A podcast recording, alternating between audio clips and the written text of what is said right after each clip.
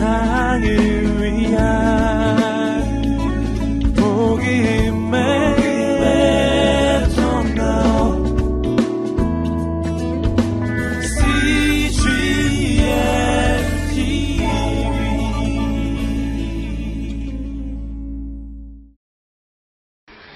오늘 나눌 말씀의 제목은 예수님의 사명선언입니다. 아, 오늘 이 말씀을 나눌 때 저 여러분 안에 인생의 사명의식이 회복되는 축복이 있기를 바랍니다. 세 부분으로 나눠서 말씀을 나누고자 합니다. 첫 번째는 사람의 갈채인가, 성령의 감동인가. 두 번째는 예수님의 사명 선언문. 그리고 세 번째는 사람들은 신의 초대를 거부한다. 이런 세 소제목을 가지고 나누고자 합니다. 아, 첫 번째 오늘 말씀에 14절, 15절 말씀 다시 한번 같이 읽어보겠습니다. 시작.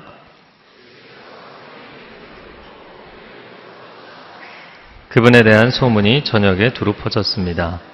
예수께서는 회당에서 가르치셨으며 모든 사람들로부터 영광을 받으셨습니다. 14절에 성령의 능력을 입고 거기 밑줄을 그시고요. 14절 하반절에 소문의 동그라미를 치시고요. 15절에 영광을 받으셨다. 영광에도 동그라미를 치시면 좋겠습니다. 아, 예수님은 세례를 통해서 하나님의 아들이신 것이 인정되고 또 광야에서 사단에게 승리를 거두십니다. 그리고 갈릴리 사역을 본격적으로 시작하시면서 성령의 능력으로 옷을 입었다. 마치 갑옷을 입고 전쟁터에 들어서는 장수와 같은 모습입니다. 예수님이 갈릴리 전역에서 말씀을 가르치시고 사역과 기적을 행하시면서 아, 이 소문이 순식간에 사방에 퍼지게 되었다라는 것이죠. 예수님이 가시는 곳마다 사람들이 문전성시를 이루게 되고 또 예수님의 그 사역을 본 사람들마다 칭찬하지 않는 사람이 없었다. 그래서 성경의 여러 가지 역본에 따라서 영광을 모든 사람에게서 받으셨다. 내지는 칭송을 받으셨다. 칭찬을 들으셨다. 이렇게 표현을 합니다.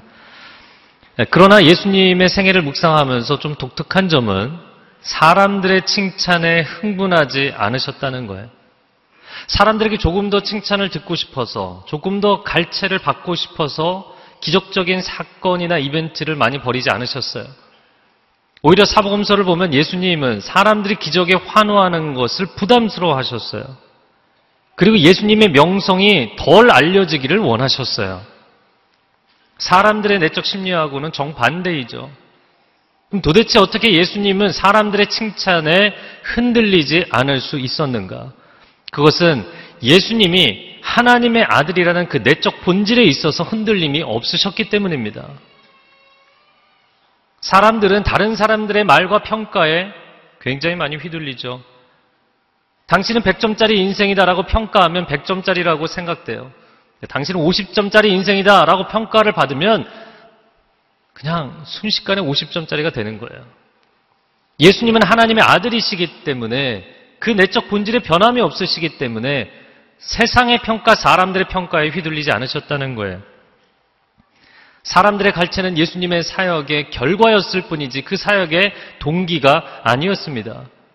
예수님의 사역의 유일한 동기와 동력이 있었다면 하나님의 뜻을 이루는 것이 그분의 동기였고 성령의 능력을 힘입어 하는 것이 그분의 사역의 원동력이었죠. 그럼 과연 우리는 인생을 살면서 무엇이 우리의 인생의 동기와 동력이 되는가? 사람들의 갈채와 인정과 칭찬이 있어야만 내가 열심히 살 만한 동기가 부여되고 동력을 얻게 된다면 역으로 이야기하자면 사람들의 비난과 오해는 그만 포기하고 싶고 내려놓고 싶고 절망하게 되는 충분한 이유가 된다는 것이죠. 우리는 하나님의 사람들이기 때문에 그러한 인생의 길을 걸어가면 안 됩니다. 물론 예수님은 예수님이시고 우리는 사람일 뿐이죠. 사실 그렇기 때문에 예수 그리스도를 더 주목해서 바라보아야 합니다. 그분은 하나님이 인간의 몸을 입고 오신 분이기 때문인 것이죠. 우리가 인생을 어떻게 살아야 하는지를 온몸으로 보여주신 워킹 매뉴얼, 걸어다니는 교과서가 되신 분, 예수 그리스도이십니다. 그럼 그분은 어떻게 하셨는가? 사복음서를 묵상해 보니까 예수님은 사람들에게 칭찬을 들으시면 오히려 더 차분해지셨고 사람들에게 비난을 받으시면 오히려 더 견고해지셨어요. 사람들의 말에 휘둘리지 않으셨다는 것이죠. 저와 여러분이 예수 그리스도를 닮은 인격, 예수 그리스도를 닮은 삶이 되기를 주님의 이름으로 축복합니다. 사람들의 갈채와 사람들의 칭찬, 사람들의 비난과 오해도 당신을 흔들어 놓지 못하게 만드는 것, 하나님의 사람으로 사는 것이죠. 오늘 본문에 예수님에 대한 좋은 소문이 났다고 이야기를 합니다. 근데 이 소문이라는 단어의 헬라어 원어를 찾아보니까 fame이에요. 명성입니다. 명성이 났어요. 자자하게 명성이 났습니다. 우리는 인생을 살면서 우리 자신에 대해서 좋은 소문이 나기를 원합니다. 우리가 하는 사역, 우리가 하는 사업, 좋은 소문이 나기를 원합니다. 그러나 그런 좋은 소문이 날 때 우리가 본질적으로 우리 자신에게 던져야 되는 질문이 있는 것이죠. 그것은 소문이냐, 실체이냐라는 것이에요. 소문만 무성하고 만약에 본질적인 실체가 없다면 이것은 매우 큰 문제이기 때문인 것이죠. 사람들이 자꾸 말할 때 과장법을 쓰게 되는 이유 중에 하나는 순간적인 임팩트, 순간적으로 사람들에게 어필을 하고 싶은 거예요.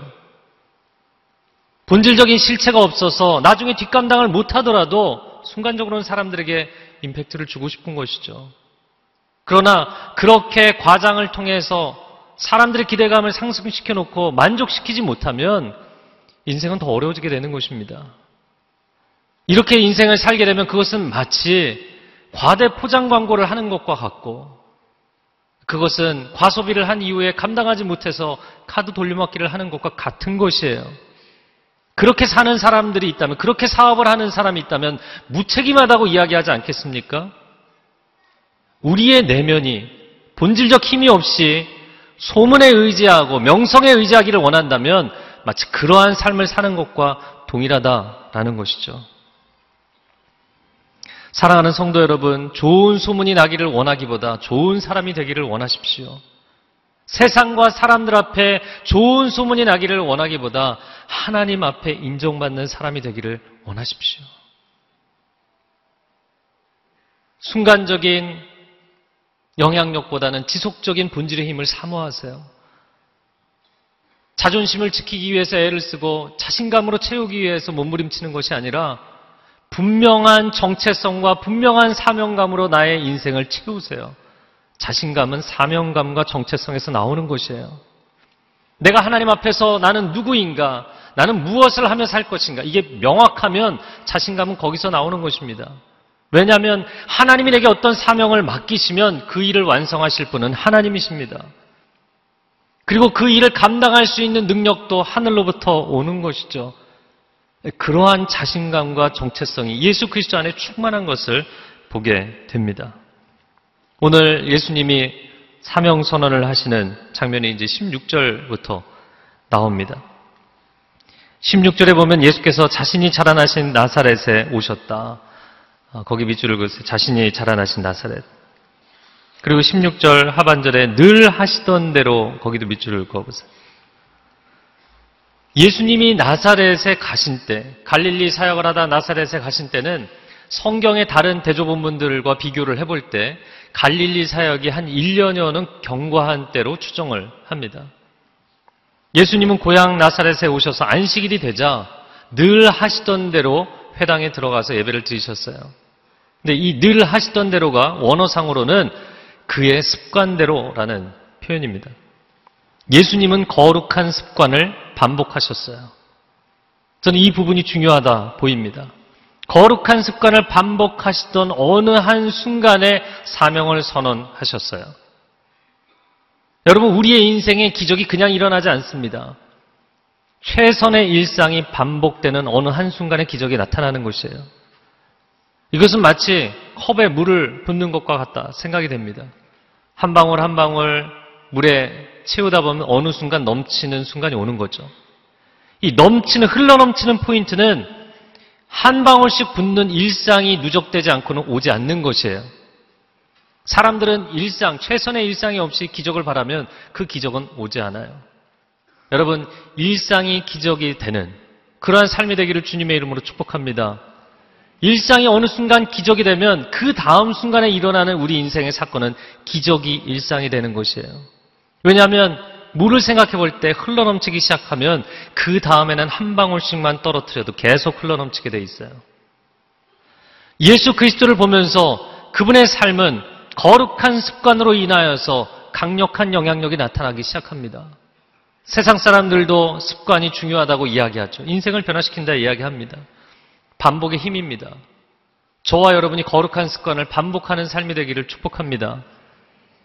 40일 새벽 기도회가 끝났지만 새벽 기도를 여러분의 삶의 중요한 습관으로 삼게 되기를 축복합니다. 우리의 삶 가운데 일상이 기적까지 가게 만들고 그리고 기적이 다시 일상이 되게 만드는 삶의 중요한 패턴이 있는데 그것은 매일 새벽 기도를 하더라도 단 한 번의 새벽 기도를 하더라도 1년에 한두 차례 하는 부흥회처럼 하나님 앞에 부르짖어 기도하세요. 학생은 한 장짜리 페이퍼를 낼지라도 논문을 쓰듯이 정성을 다하세요. 사업을 하는 사람들은 사업장에 찾아오는 고객을 예수님을 대하듯이 대하세요.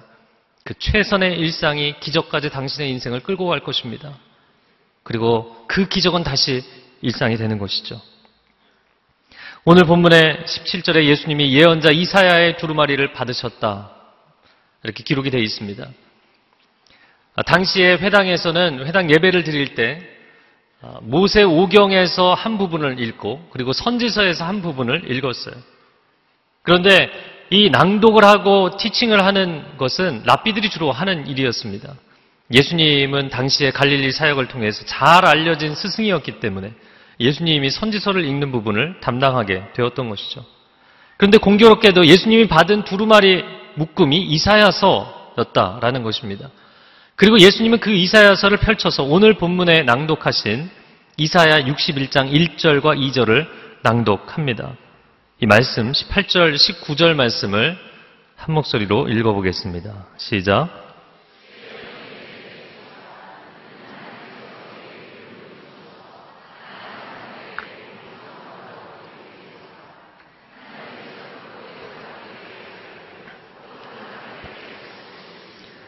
억눌린 사람들에게 해방을 선포하기 위해 나를 보내셨다. 주의 은혜의 해를 선포하도록 하기 위함이다. 아멘. 18절에 주의 영이 내게 내리셨다. 밑줄을 그으시고요. 그 다음에 내게 기름을 부으사 밑줄을 그으시고요. 19절에 주의 은혜의 해, 은혜의 해 내물을 치시겠어요?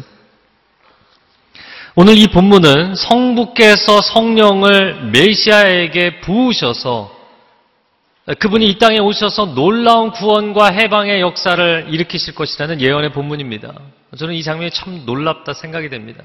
왜냐하면 장차 오실 것이라고 예언된 그분이 지금 이곳 나사렛 회당에서 바로 그 본문을 낭독하고 계시는 거예요. 그 놀라운 장면이죠. 어, 이 장면, 장면을 묵상하는데 말씀이 말씀을 읽고 계시는 거예요. 성육신하신 말씀이 기록된 말씀을 낭독하고 계시는 것이에요. 아, 그러니 그 회당 가운데 얼마나 강력한 성령의 임재가 임했겠습니까? 주의 영이 내게 임하셨다. 오늘 18절에 선포하십니다. 하나님의 영이 기름 부으시듯이 임하셨다. 그래서 하나님의 영의 임재를 기름 부으심이라고 말씀합니다. 여러분 구약에 어떤 사람들에게 기름을 부었습니까? 제사장과 선지자와 왕에게 기름을 부었어요. 그렇다면 하나님은 그 아들 예수 그리스도를 제사장과 선지자와 왕으로 세우시는 것이죠. 온 인류의 죄를 단번에 사하시는 제사장, 으로 그리고 진리의 말씀을 선포하시는 선지자로 또한 어둠의 권세를 깨뜨리시는 만왕의 왕으로 그 아들을 세우신 거예요. 그런데 이런 하나님의 기름 부으심이 세 가지를 의미합니다. 대상도 셋이었고요. 의미도 세 가지입니다. 첫 번째 하나님의 기름 부으심은 하나님의 선택을 의미합니다. 두 번째 하나님의 기름 부으심은 하나님의 강복을 의미합니다. 우리가 보통 축복이라는 단어를 많이 쓰지만 축복은 복을 빌어주는 것이고 강복은 복을 내려주는 것이죠. 정확한 의미는 강복이죠. 하나님의 강복을 의미합니다. 세 번째 하나님의 기름 부으심은 하나님의 능력을 의미합니다. 그런데 이런 하나님의 기름 부으심이 임하면 흘러가게 돼 있어요. 물을 바닥에 부으면 흘러가듯이 하나님의 기름 부으심은 흘러가게 돼 있어요. 왜냐하면 그것은 하나님이 주권적으로 계획하시고 역사하시는 일이기 때문인 것이죠. 그래서 하나님이 반드시 이루실 일이기 때문입니다. 그런데 그렇게 흘러가면 어떤 역사가 나타나는가? 오늘 18절 말씀에 가난한 자가 복음을 듣게 될 것입니다. 포로된 자가 자유를 얻게 될 것입니다.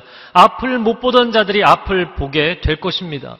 그리고 억눌린 자들이 해방을 경험하게 되는 축복이 있을 줄로 믿습니다. 그래서 이것은 놀라운 주의 은혜의 해라는 것이죠.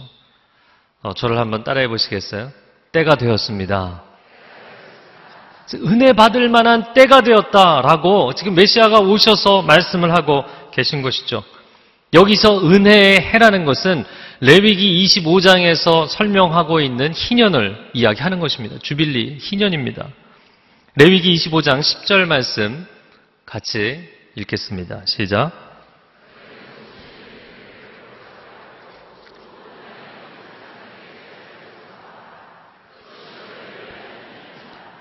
너희 각 사람은 각자의 소유지로 돌아가고 너희 각 사람은 각자의 동족에게로 돌아가라. 7년째는 안식년이고 그것이 7번 거듭하고 50년째가 되면 희년이죠. 그래서 희년에는 종되었던 사람들을 가족들에게 다 돌려보내 줬어요. 그리고 땅을 경작하지 않고 땅을 쉬게 해줬습니다. 땅도 수고한 것이죠. 쉼을 줬어요. 모든 빚을 탕감해주고 그리고 토지를 원주인들에게 돌려주는 놀라운 하나님의 은혜의 선언이 현실이 되는 날, 그것이 희년인 것이죠. 오늘 이 희년의 역사가 우리의 가정에도, 우리의 삶에도 이루어지기를 주님의 이름으로 축복합니다. 이러한 희년의 역사가 이 민족에도 이 땅에도 이루어지기를 주님의 이름으로 축복합니다. 제가 축복을 선언할 때 여러분이 아멘으로 화답하시면 좋겠어요. 제가 선포하겠습니다. 복역의 때가 끝났습니다. 아멘. 이제 가난과 굶주림의 때가 끝났습니다. 아멘. 이제 더 이상 포로됨과 억눌림의 역사는 우리 가정에서 이 땅에서 끝났습니다. 아멘. 여러분 진리는 설명하는 것이 아니라 선포하는 것이에요. 여러분의 가정에서 여러분의 인생에서 온갖 사단의 거짓말과 영적 공격이 올 때 그걸 설명하려고 하지 마세요. 진리를 선포하는 자가 승리가 그 사람의 인생 가운데 있을 줄로 믿습니다. 예언은 낭만적인 꿈을 꾸라고 하나님께서 주시는 것이 아니라 하나님이 성취하시겠다고 주시는 것이죠. 기도는 희망사항을 하나님 앞에 이야기해보라고 주시는, 하라고 하시는 것이 아니라 응답하시겠다는 뜻입니다. 크리스찬은 생존을 위해 사는 것이 아니라 구원과 해방의 역사를 위해서 이 땅에 살아가는 것이죠. 그리스도께서 왜 이 땅에 오셨는가? 사람들의 인정이나 칭찬이나 박수를 받기 위해서 이 땅에 오신 것이 아니라 죄와 사망의 권세를 이기시고 이 땅의 저주와 어둠의 역사에 종지부를 찍기 위해서 오신 것인 줄로 믿습니다. 2000년 전에 선포하신 것이지만 아직 우리의 삶 가운데 현실이 되지 않았다면 현실이 되게 하여 주옵소서 여러분 가정 가운데 여러분의 심령 가운데 믿음으로 선포하는 것이죠. 오늘 이 말씀이 예수님의 사명 선언문이었어요. 예수님은 사역을 시작하시면서 그분이 어떠한 사명을 갖고 계신지 사명에 대한 분명한 의식을 갖고 계셨어요. 이 사명이라는 것은 어떠한 성격을 가지고 있는가? 두 가지로 생각을 해보면 예수님이 그냥 내가 이런 일을 해보고 싶습니다 이야기하는 게 아니라는 거예요. 내가 목숨 걸고 이 일을 할 수밖에 없도록 부름을 받은 일, 성령의 기름 부으시면 흘러갈 수밖에 없고 그분이 완성하실 수밖에 없는 일, 사명이란 그런 것이죠. 두 번째, 사명이란 어떤 것인가? 내가 이 일을 시작하지만 이 일이 잘 될지 안 될지 잘 모르겠습니다. 그런 일을 얘기하는 것이 아니에요. 하나님이 완성하실 일입니다. 하나님이 시작하셨고 내가 목숨을 걸고 이루어낼 일인 것이죠. 그것이 사명의식이에요. 그래서 사명은 선택적 개념이 아니라 필연적 개념입니다. 왜냐하면 이미 하나님이 선택하셨기 때문이에요.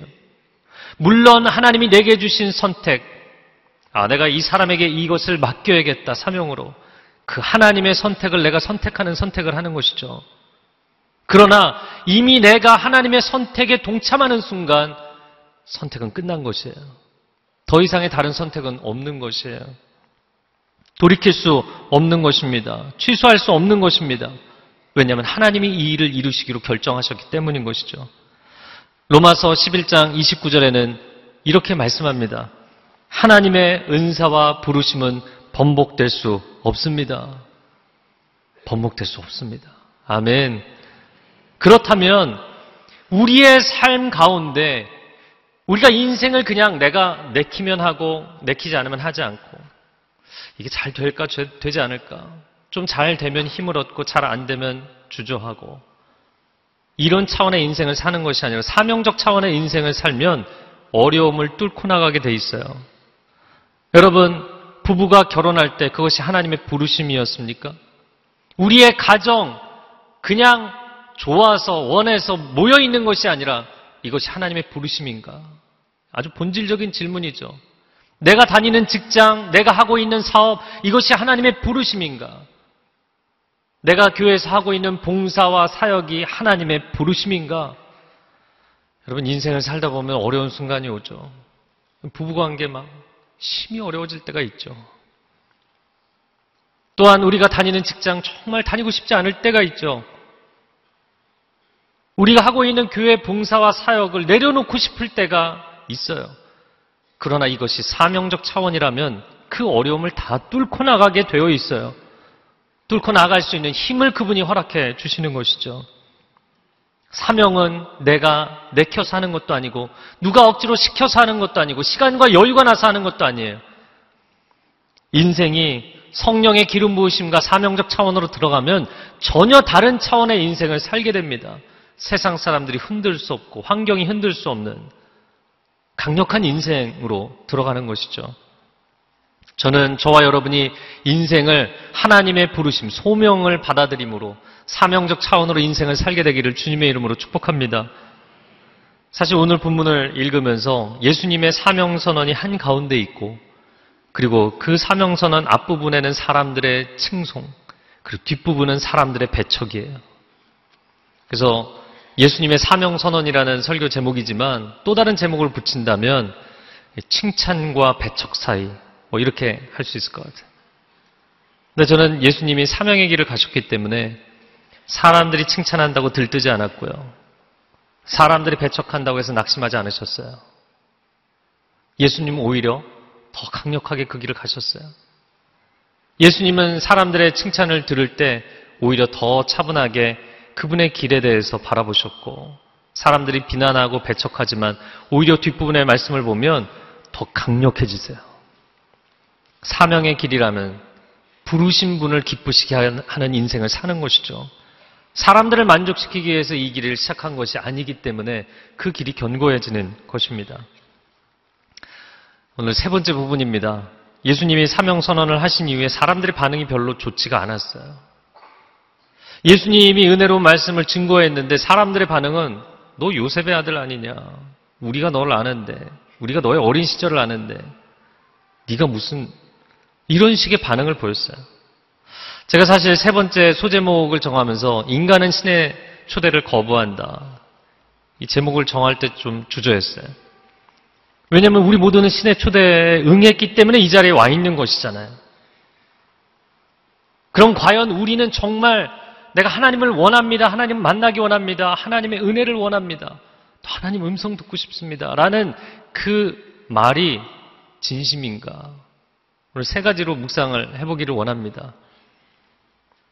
왜 사람들은 신의 초대를 거부하는가? 하나님께서 돌아오라고 돌아오라고 말씀을 주시고 선지자들을 보내셔도 돌아오지 않으니까 그 아들까지 보내셨어요. 그리고 그 아들이 지금 초대장을 꺼내서 읽고 있는 거예요. 그런데 기분이 나쁜 거예요, 사람들이. 왜 그런가? 좀 와서 우리를 도와주십시오라고 해서 왔더니 반기지 않는 거예요. 첫 번째 이유는 은혜가 싫기 때문입니다. 좀 의아하실 거예요. 은혜의 희년이 싫기 때문이에요. 아니, 은혜를 싫어할 사람, 희년을 싫어할 사람이 누가 있는가? 이거 놀라운 은혜잖아요. 근데 다 좋아하는 게 아니더라고요. 여러분, 희년은 어떤 사람들이 좋아할까요? 가난하고 눌리고 어려운 사람들이나 좋아하는 거예요. 지난 50년 동안 열심히 쌓아 올렸는데 이걸 다 다시 돌려줘야 되면 과연 행복할까요? 저는 이번 주에 이런 뉴스를 접했습니다. 세계 부자 85위까지 85명의 재산이 전 세계 인구 절반의 재산과 똑같다. 만약에 이들에게도 희년을 적용한다면 그들이 신의 개입을 환영할까요? 내가 가지고 있다고 생각하는 사람은 하나님의 은혜를 환영하지 않아요. 이 땅이 좋은 사람들은 천국이 천천히 오기를 원합니다. 신의 초대는 달갑지 않게 돼 있어요. 여러분, 하나님이 우리에게 베푸신 은혜가 어떠한 은혜입니까? 하나님의 은혜가 그냥 우리가 생각할 수 있는 어떤 호의의 차원입니까? 그런 것은 아니죠. 은혜라는 단어가 성경상의 영어 성경 같은 경우는 두 단어로 보통 어, 번역을 합니다. 한 단어는 grace라고 번역하지만 또 다른 단어는 favor라는 단어, 로 번역을 해요. Would you do me a favor? 나한테 호의를 좀 베풀어 주시겠습니까? 내가 어느 정도 버스를 타고 갈 수 있는 거리인데 어떤 사람이 나에게 라이드를 줬어요. 차를 타고 가는 거예요. 어, 그러면 그건 은혜죠. 그러나 이런 일회적 차원에 내가 선택할 수도 있고 선택하지 않을 수도 있는 은혜, 하나님의 은혜는 그런 차원의 것이 아니라는 거예요. 하나님이 우리에게 베푸신 은혜는 그 아들 예수 그리스도를 우리에게 주신 은혜입니다. 그리고 그 은혜는 내가 그 은혜를 받아들이지 않으면 천국에 가는 열차를 탈 수 없는 결정적 은혜인 것이죠. 그래서 예수 그리스도를 나의 구주로 고백하고 선택하는 이 선택은 다른 선택의 여지가 없는 결정적 선택입니다. 그 외에는 왜 다른 선택이 없습니까? 라고 말할 수 없는 선택인 것이죠. 아, 이제 이번 주가 설 명절입니다. 여러분의 가족에게, 여러분의 친척에게, 여러분 가장 가까운 사람들에게 줄 수 있는 최고의 선물은 복음입니다. 복음을 전하십시오. 아무도 아멘을 안 하시는데. 복음을 전하십시오. 복음을 전할 때 복잡하게 설명하려고 하지 마세요. 오늘 예수님이 선언한 것처럼 진리는 그냥 선언하시는 거예요. 믿음을 가지고 선언하세요. 기도하고 선언하세요. 아버님, 어머님, 이제는 함께 교회 가실 때가 되었습니다. 저를 한번 따라해 보세요. 때가 되었습니다. 그냥 믿음으로 선언하세요. 나는 기도했고 하나님은 역사하시기를 원하고 믿음으로 선언하세요. 형님 마음 만나서 이제는 하나님을 의지하고 살 때가 되지 않았니? 선언하세요. 그걸 받아들이는 것은 그들의 역할이고 그것을 받아들이게 도우시는 분은 하나님의 역사하심입니다. 여러분은 그냥 믿음으로 선언하세요. 두 번째, 왜 인간이 신의 초대를 거부하는가? 신이 자신을 신이라고 얘기했기 때문이에요.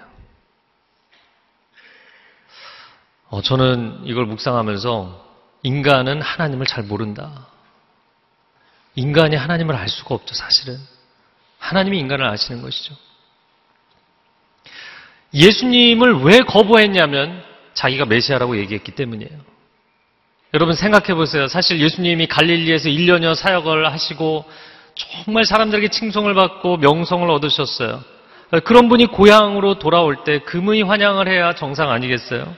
야, 우리 마을에서 이런 놀라운 인물이 등장을 하다니 이렇게 환영을 하고 자동차라도 있다면 카퍼레이드라도 해야 될 판인데 예수님이 내가 메시아다 이걸 공개적으로 이야기하시는 딱 장면에 들어서니까 달갑지 않은 거예요.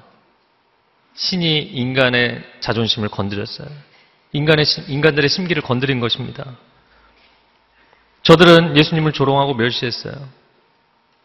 당신, 당신의 어린 시절을 내가 아는데, 당신 부모를 우리가 아는데, 너가 어떻게 메시아일 수 있느냐? 예수님을 보면서 우리 곁에 다가온 하나님이라는 생각을 결코 할 수가 없었어요. 그냥 우리 곁에 있는 인간일 뿐이지. 좀 탁월한 인간일 뿐이라고 생각했어요. 이것이 사람들의 관점의 한계입니다. 어, 제가 한 10여 년 전에 서빙고에서 사역할 때인데요. 2시 그 예배였어요. 그 지금 베이징에서 사역하시는 K 목사님께서 회중석 제일 앞쪽에 앉아 계셨어요. 성찬식이 있는 날이었는데 성찬식 때 이렇게 사회 보고 설교하시는 분들도 있지만 성찬식 도와주시는 목사님들 계시거든요. 성찬식이 딱 시작하려고 해서 목사님이 도우려고 자리에서 일어나신 거예요. 자리에서 일어나는데 옆에 있는 성도가 얼른 붙잡으면서 지금 당신이 일어나는 때가 아니라고. 앉힌 거예요. 근데 이 목사님 너무 착한 분이세요. 그래서 그냥 앉아 계셨어요. 그냥 앉아 계셨어요. 그래서 이 목사님 생각해 보면 아, 성도가 너무 당황해 할까봐 아 제가 목사입니다. 이렇게 얘기하면 당황해 할까봐 그냥 두신 거예요. 뭐 은혜라고 해석이 될 수도 있는데 그 성도 입장에서 보면 내 곁에 앉아 있는 사람이었기 때문에 목사님이라고 생각 못했던 것이죠. 하나님이 내 곁에 다가오면 그분 하나님이라고 알아볼까요? 어떤 사람들은, 어떤 불신자들은 이런 질문을 합니다. 이런 요구를 합니다. 하나님이 내 눈앞에 나타나면 내가 믿겠다.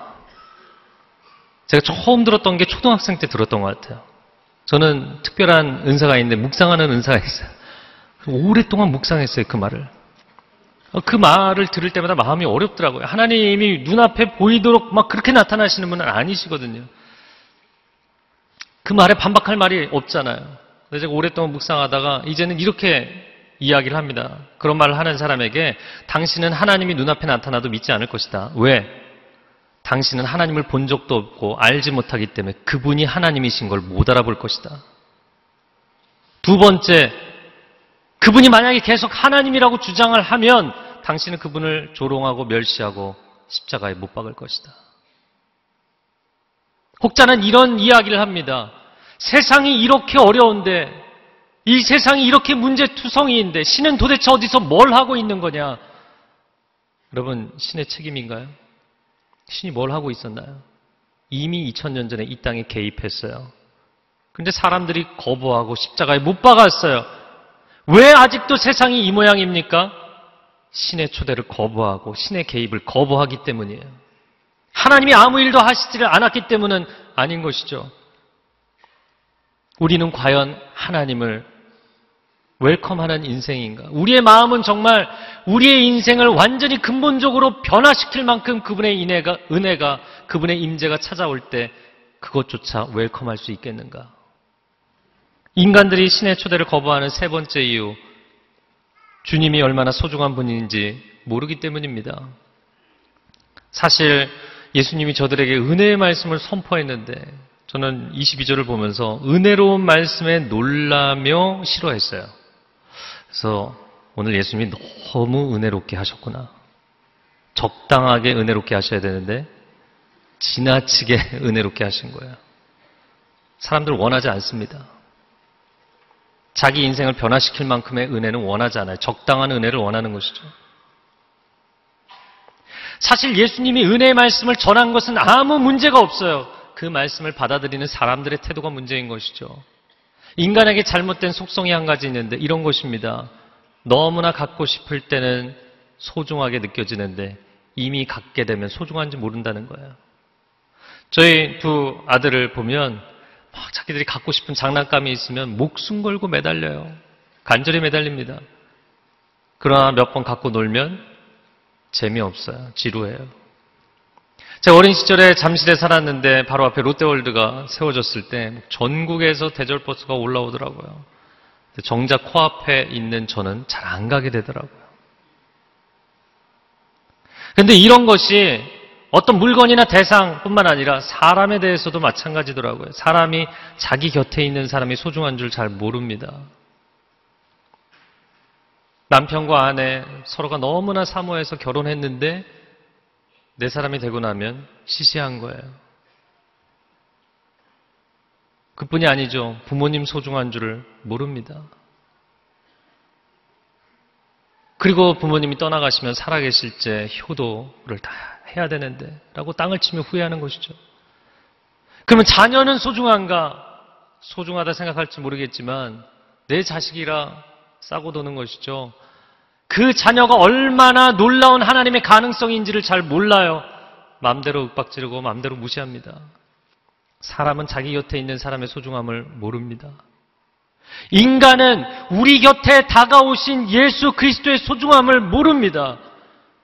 하나님의 아들이 이 땅에 오셨다는 것이 얼마나 놀라운 사건인지를 모르는 거예요. 포기할 수밖에 없는, 죄 가운데 죽을 수밖에 없는 구제불능의 인생들을 사명을 선언하시면서까지 나는 반드시 여러분을 회복할 것입니다. 반드시 여러분을 구원할 것입니다. 목숨 걸고 선언하는 그 하나님의 아들을 부담스럽다는 거예요. 그렇게까지 하지 말라는 거예요. 그분의 소중함을 모르는 것입니다. 신이 인간의 눈높이를 맞춰주니까 인간은 신을 인간의 수준으로 생각하는 거예요. 아니죠. 그분은 하나님의 아들이십니다. 그분은 하나님 아버지께로 갈 수 있는 유일한 구원의 길이 되십니다. 예수 그리스도의 이름, 그 이름의 능력이 있는 줄로 믿습니다.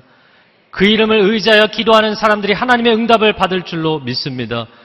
그 이름에 의지하여 선언하는 사람들의 삶 가운데 치유의 사건과 역사가 나타날 줄로 믿습니다. 아멘.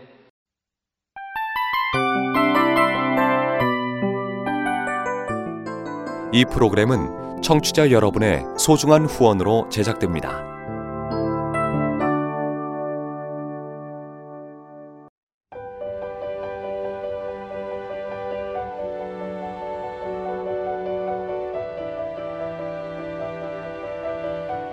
세상에는 수많은 교회들이 있지만 더 깊이 있는 말씀 강해를 찾기 위해 크기로만 교회를 선정하지 않습니다.